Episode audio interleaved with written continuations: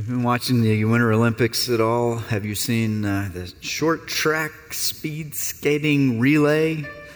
Like in so many other relays, you do something sort of lame to get the next person going. Hand them a, an aluminum stick or tag them.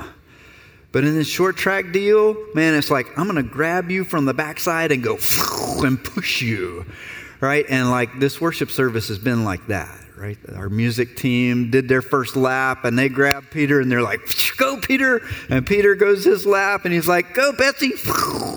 Betsy prays and like, we're flying around the track. Now we're going to pray and we're asking Jesus to give us one more good push um, as we get ready to learn from the scriptures. Lord Jesus, bring your whole self. Bring all of your weight. In the scriptures, the word weight is related to the word glory. Come with all of your weighty glory and grab hold of us. And if we are sleeping, wake us up. And if we have loved you, but our love is growing cold, reignite the flame. And if we have trusted you, but our trust has been buried under a mountain of pain and anxiety. Put tender arms around us and comfort us and remind us that you are strong, and that we can be strong again in you. And if we hate you because of what people have done in your name, draw near to us and show us that you are lovely, even if sometimes your church is ugly.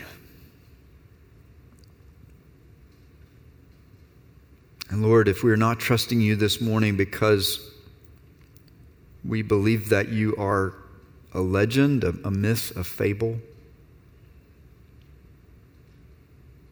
a historical being who's been blown out of all proportion, Draw near in truth. Open our minds to know you as you really are, not as any person says that you are, but as you are, as you make yourself known.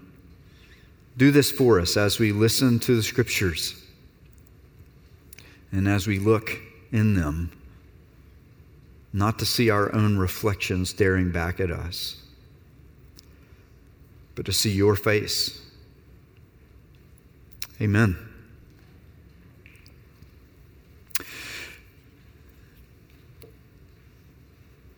In 2014, there was an article written in a magazine called Salon. You can find this article online called Six, Re- Six Reasons Religion May Do More Harm Than Good. And uh, if you were to read that article, you'll come across a statement at, at one point that says, any believer, if, if you read the article, the, the author is very fair. They're not singling out one specific faith or religion. They're saying this is true of people of all kinds of religious faiths. Any believer looking to excuse his own temper or sense of superiority, warmongering, Bigotry or planetary destruction can find validation in writings that claim to be authored by God. That's from 2014. Um, this trajectory is picking up steam. And if you're not aware of it, you should be. It, it used to be that someone would object to a religious system or religious claim by saying it's not true. You shouldn't believe that because it isn't true. You shouldn't believe that factual claim because it's not factual. You shouldn't believe that historical claim because it didn't actually happen in history that way. You shouldn't believe this or that religious claim because it's untrue. That's shifted now. Keep your eyes and ears open. You'll notice that the primary charge against religious belief these days Christian belief included, isn't that it's untrue, but that it's immoral. that the world becomes a better place the more you practice religious faith. We need to be prepared to live in a world where that kind of shift has already happened. It's not going to happen, it's not happening. It has already occurred.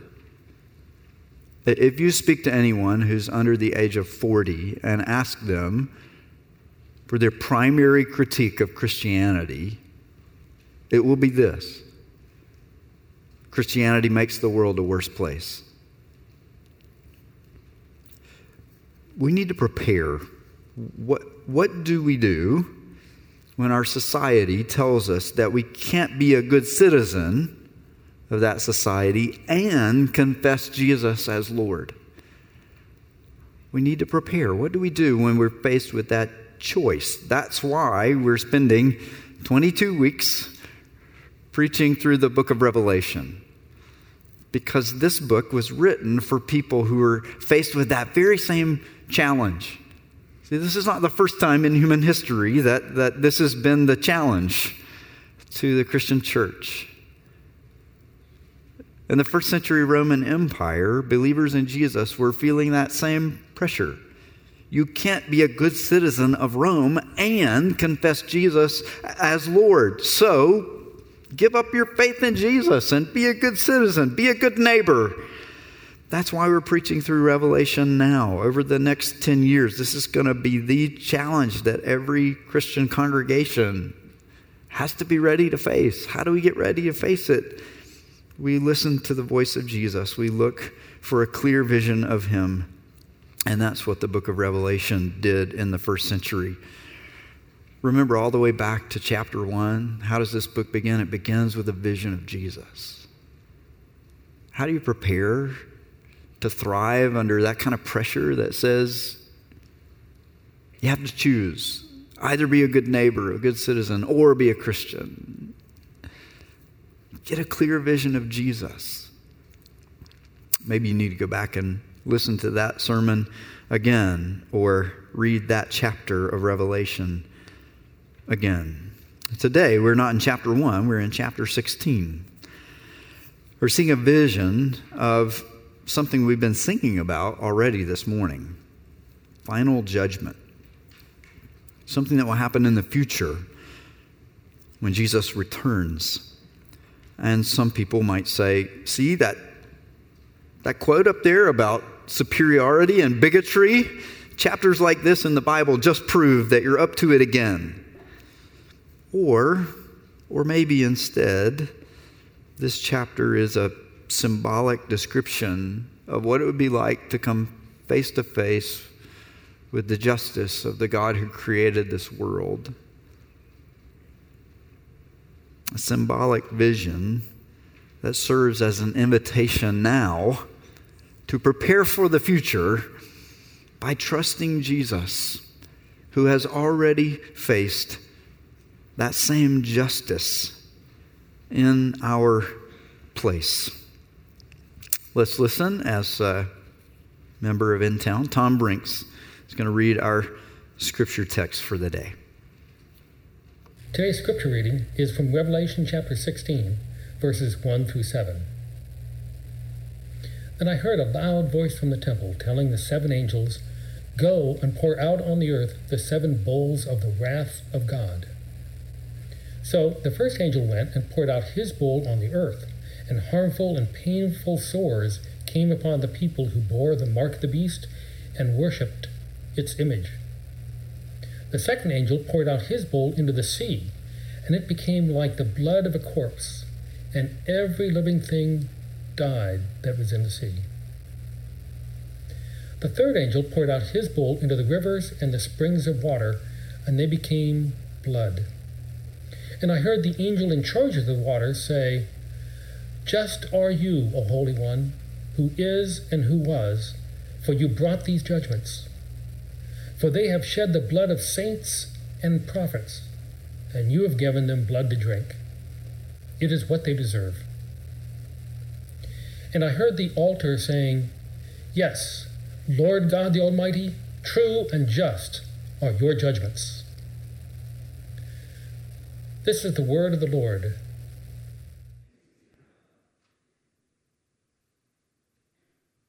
Times um, it just sounds smarter if you say it in Latin. So here's our Latin phrase for the day Abusus usum non tollit. Abuse does not negate proper use. So, if you read an article like the one I referred to, referred to earlier uh, from Salon, Six Reasons Religion May Do More Harm Than Good, it does a great job of demonstrating that when religious faith is abused, it can make the world a worse place. But arguing that the abuse of something is harmful is not the same as arguing that the proper use of the thing is harmful. A knife can be used to cut your thumb, or it can be used to slice up meat to serve to guests at a dinner party to celebrate. Now, just because the knife can cut your thumb doesn't mean that all knives are bad always, right? In the proper hands and with patience and skill, you don't have to wear band aids the next morning. Um, so, abuse doesn't negate proper use. Is it true that sometimes in the Christian church, parts of the Bible like Revelation or parts of the Bible like Revelation chapter 16, these images of future judgment have been used in terrible ways? Yeah, it's true. It's true that people don't always use the Bible properly. it's true that people do things in the name of Jesus that Jesus never intended. That proves that the abuse of the thing is wrong. It doesn't prove that the thing itself is wrong. And so, I, you know, just helpful reminder as you start to hear more and more this critique of Christianity or of religious faith more broadly, that it's always bad, that it always brings harm into the world Remember those four Latin words if you need to. You can remember the English version if you want. You'll sound smarter if you remember the Latin version. Right? Abusus usum non tollit. Abuse does not negate proper use. So let's see if we can make proper use of Revelation chapter 16. We're going to start by talking about timelines and then signposts and then a substitute two timelines we want to think about in Revelation chapter 16. First is the future. We're in a section of, of the book of Revelation that we call, could call the beginning of the end. Much of this book describes the present. It describes this kind of what happens between Jesus' first coming, when he lived on earth and was crucified and resurrected, and then he ascended to heaven and he's going to return one day, a second coming. Well, what happens between the first and second comings? Much of the book of Revelation is about that, this time period that we're living in right now, between his first and second comings. So, Revelation chapters 1 through 13 describe that present, that period First century Christians lived in that period. Fifth century Christians, 10th century Christians, 21st century Christians lived between the first and second comings of Jesus. But then in chapter 14, we take a turn and we start to, to get visions of the future. What will it be like when Jesus returns? What will happen after his return? And what will the final state of the universe be like once he has completed all that he began in his first coming? What did he begin in his first coming?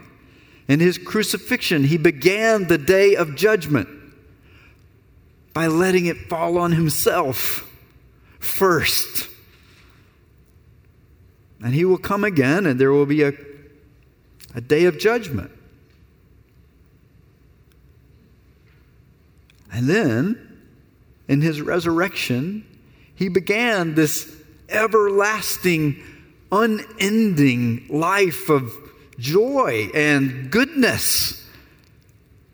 And he will establish that for all who have trusted him to face the day of judgment in their place. So, chapters like Revelation 16, as they describe the future day of judgment, are actually telling us something about the present. So, when will this day of judgment occur? In the future, when Jesus returns. But we're meant to read about it now. We're meant to do something with this now. We're meant to read it, and if we already trust Jesus, to find encouragement. Keep trusting Him. Keep trusting Him. He, he is he is the agent of the Lord God Almighty, whose judgments are just and true. Keep trusting Jesus. Don't give up, no matter how much you're pressured to do so, no matter how many times others threaten to shed your blood, as verse 6 mentions. If you're not trusting Jesus, then you're meant to read this, and it's an, it's an invitation. Start now. You can be ready when this day of judgment comes by preparing now. Okay, keep trusting Jesus if you're already trusting Him. Start trusting Him if you're not. But I'm confused, Pastor. Where does this text even talk about Jesus? That's where we come to signposts. There's some clear signposts in this chapter based on the Old Testament that ultimately point us toward Jesus. The first one we find in verse 1. I heard a loud voice from the temple telling seven angels, Go and pour out on the earth seven bowls of the wrath of God. Temple, bowls. Verse 7 I heard the altar saying, Yes, Lord God, the Almighty, true and just are your judgments. Now, if, we're, if we know the Old Testament and we read about this altar, which is located in a temple, and, and where sacrifices are burned, and the coals from those sacrifices are often scooped into bowls and carried around the temple complex by priests for various purposes, then we already know we're reading well, these images that are about. So, so here's a diagram of the temple, right? And the main reason I want you to see this is just to get the idea of how big an altar is. See, here's, here's the temple that Solomon built in the Old Testament. And you kind of see how much of the screen it takes up. And over here on the right hand is, is the altar. So if you're like a lot of Christians who've, who've, walked into Christian churches, you'll see a table like this, and some people will call it an altar. And, um, or maybe it's a table set up here on a platform. But in your mind, an altar is kind of a small thing. It's big enough to hold some cups and some plates. But when, when you're reading about a temple with an altar in the Bible, you're thinking of that temple and this altar, which is 15 feet wide and 30 feet long. And it's, it's got a rail around it big enough for several grown men to walk around at the same time.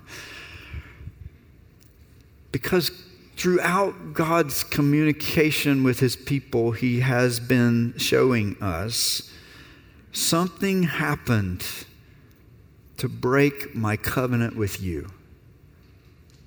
My, my covenant relationship with humanity has been betrayed.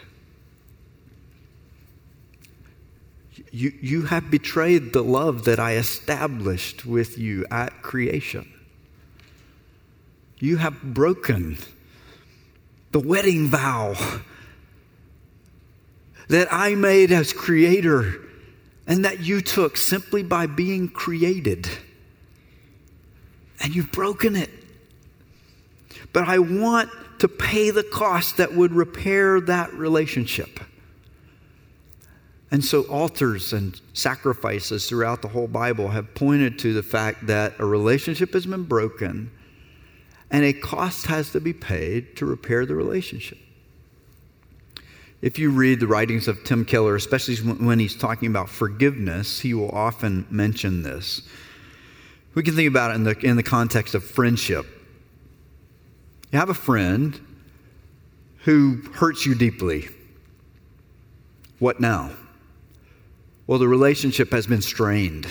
There's tension there. How, how deep is the tension? Well, it depends on how badly they hurt you. A cost is going to have to be paid now to, to, to heal the relationship. The cost could be as simple as, you know what? I'm just going to absorb the pain. I'm not even going to mention to my friend that they hurt me. I, I can just let this go. But in doing so, you're paying a cost. A cost has to be paid. It might be absorbing the pain and let it go. Or the cost might be your friend needs to be confronted and challenged. And then they need to apologize and you need to forgive them. That's paying a cost. Both of you are bearing the cost of healing the relationship. We can absorb the pain or we can apologize for the pain and forgive it. Or we might find that the pain is so deep and there's so little willingness to seek forgiveness and apology that, that the cost we pay is the, the relationship just ends. We stop being friends.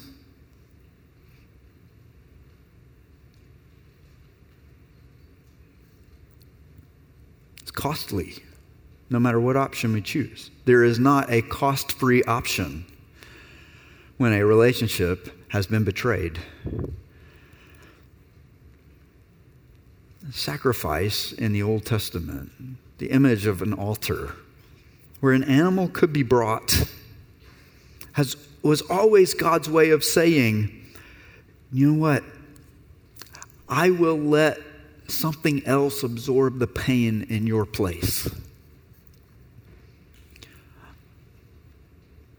You may not be ready to pay the cost for healing this broken relationship with God, but God says, I will let someone else stand in your place and absorb the pain and face the cost.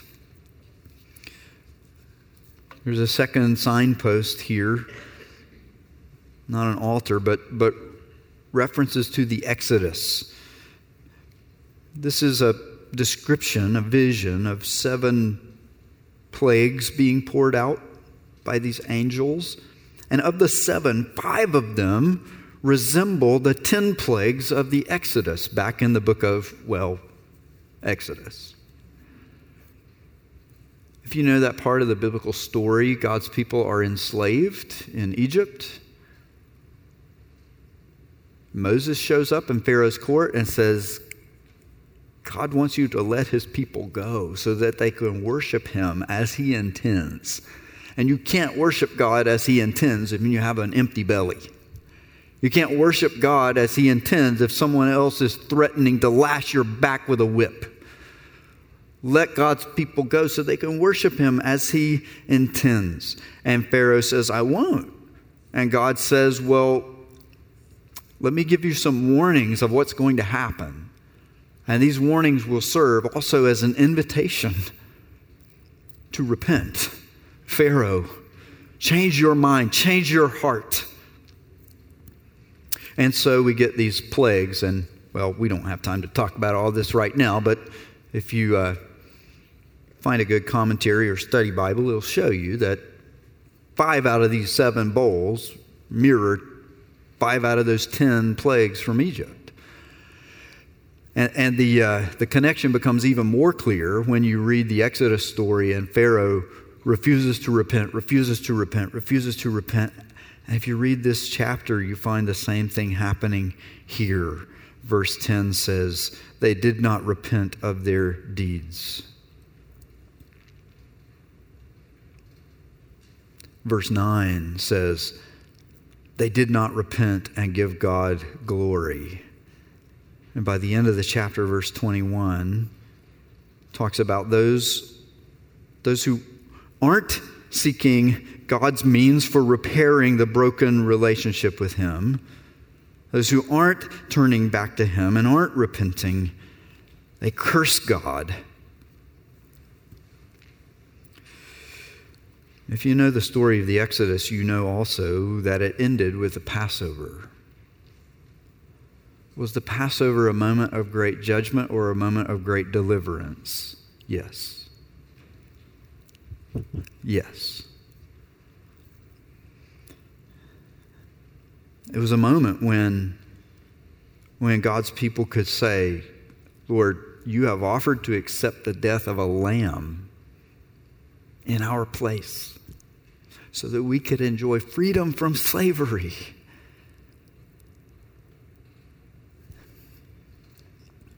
What was the sign that you had embraced God's offer in the moment of the Exodus, the first Passover? It was blood.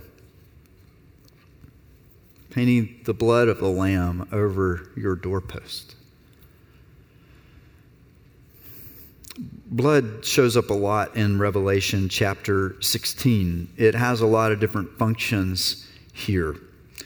Um, it is the price of faithful love for Jesus in verse 6, as the blood of saints and prophets has been shed.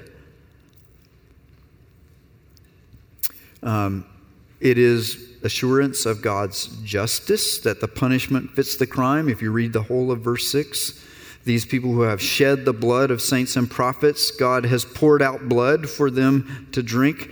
The punishment fits the crime. That's a biblical theme. And when God carries out justice, it's not arbitrary or capricious.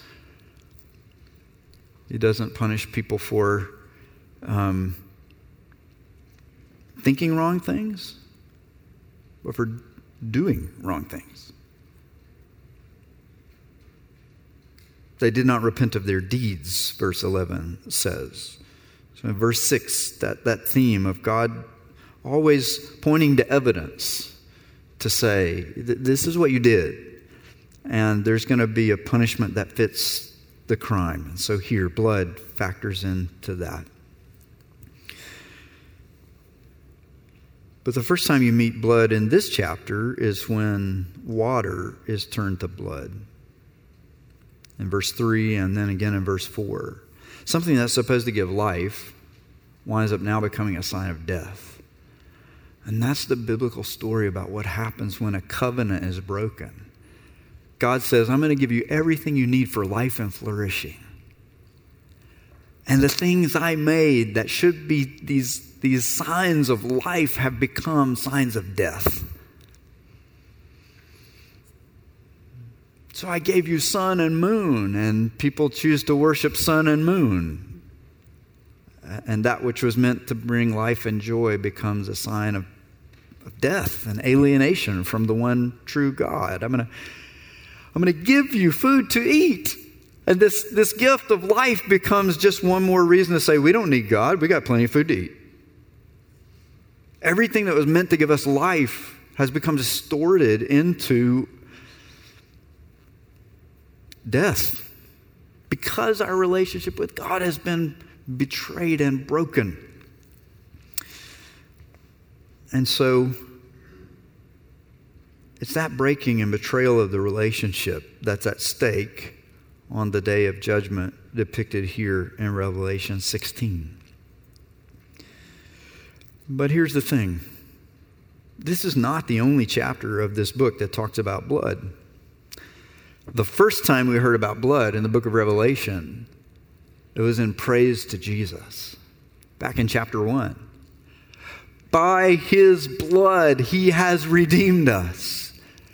And then we heard it again in chapter 5. Who is worthy to open the scroll that tells us what's going to happen in, in the whole plan for the universe? It's the Lamb. Why is he worthy? Because by his blood he purchased for God a people from every kingdom and tribe and nation and language. And then we hear about the blood of this lamb in Revelation chapter 7. This multitude so big nobody can count. How'd they get here? The Apostle John asks in this vision. And he's told, they made their robes white in the blood of the Lamb. And then in chapter 12, we see this terrifying description of a great enemy who wants to destroy God's people, a dragon. Elsewhere in the Bible, known as a serpent. And John tells us these are images, symbols for Satan. God's ultimate adversary wants to destroy his people. And God says, No, they're going to overcome. Well, how will they overcome? By the blood of the Lamb. The whole Bible has been telling us this. The whole Bible is full of signposts pointing to this substitute, Jesus. That God has always said, Something has broken my relationship with you. I want to repair it, but to do so, a cost has to be borne. And I am willing to let someone else stand in the place of you. I am willing to let someone else bear the cost for the curse and the judgment and the price to fall on them instead of on you. Jesus has stood in our place to face the wrath of God. Now, by the time the events described and symbolized in this chapter occur in the future, it will be too late to trust Jesus as the substitute. But the chapter is written now because now it's not too late. Now is the time to get ready for that future and to say, Jesus, you, you already absorbed the cost to repair the relationship. How does Jesus talk about that? Well, he talks about it when he talks about what this last meal that he took with his disciples symbolized. So when he picked up the cup, there are four places in the New Testament that tell us what Jesus said in that moment. Two of them say, He said, This is the new covenant. There's the relationship. Covenant is a relationship. In my blood, there's the cost that He's willing to bear. 1 Corinthians 11, Luke 22, that's the phrase. Matthew and Mark, Jesus takes the cup and he says, This is my blood. There's the cost of the covenant. There's the relationship. Jesus has already done for us what we couldn't do. And that's why we're to trust Him to be our substitute. Well, there are alternatives, other options besides trusting Jesus. Yes, plenty. In the end, they all boil down to the same thing it's trusting ourselves.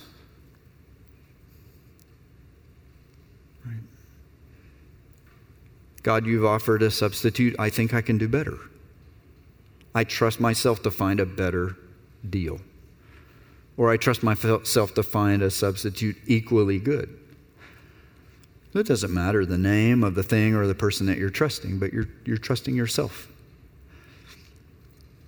The same article we referred to earlier says uh, Today, humanity's moral consciousness is evolving grounded in an ever deeper and broader understanding of the golden rule. The golden rule, of course, is what Jesus says about loving your neighbor as yourself. So, this article about how religious faith makes the world worse is acknowledging that relationships are broken, that neighbors do not love one another as themselves, and that we need to get better at doing that. So, we need an evolving, improving, growing, deeper and broader understanding of how to heal broken relationships. So, someone completely secular who believes that all religious faith is wrong agrees with what the Bible says about relationships being broken. We share that in common. Well, what do we do to repair, to absorb the pain of these broken relationships? We trust somebody to pay the cost. And this writer says, don't trust any religion, but notice that they're still trusting something. They're still trusting humanity. Humanity's moral consciousness is growing and improving. Everybody trusts something. Everybody has faith in something. If someone tells you you shouldn't trust Jesus because faith is, is a bad way to live, press deeper in the conversation. Everyone has faith. There is no such thing as faith in nothing. Even if it's only faith in yourself in the end, we're trusting something. The good news of Scripture is if you're trusting Jesus as your substitute, your, your whole life is secure, secure enough to withstand future justice. As on that day, Jesus says, I have already stood in your place.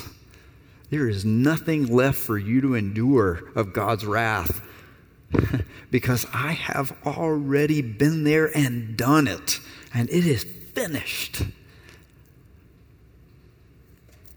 secure enough to withstand the present pressures that would say we have to compromise our trust in Him. Please notice this doesn't mean that we have to be hateful or wicked toward people who don't share our faith in Jesus. Right? We can say, we, we, we agree. The world is broken. We agree. Relationships are broken. We agree the golden rule is good. We agree we should come more and more into line with it. We agree. We agree that sometimes good things can be abused, misused. We agree on all of this. But please, please, ask whether the substitute you're trusting is reliable and good. Ask whether the substitute you're trusting is willing to lay down his life in the place of others.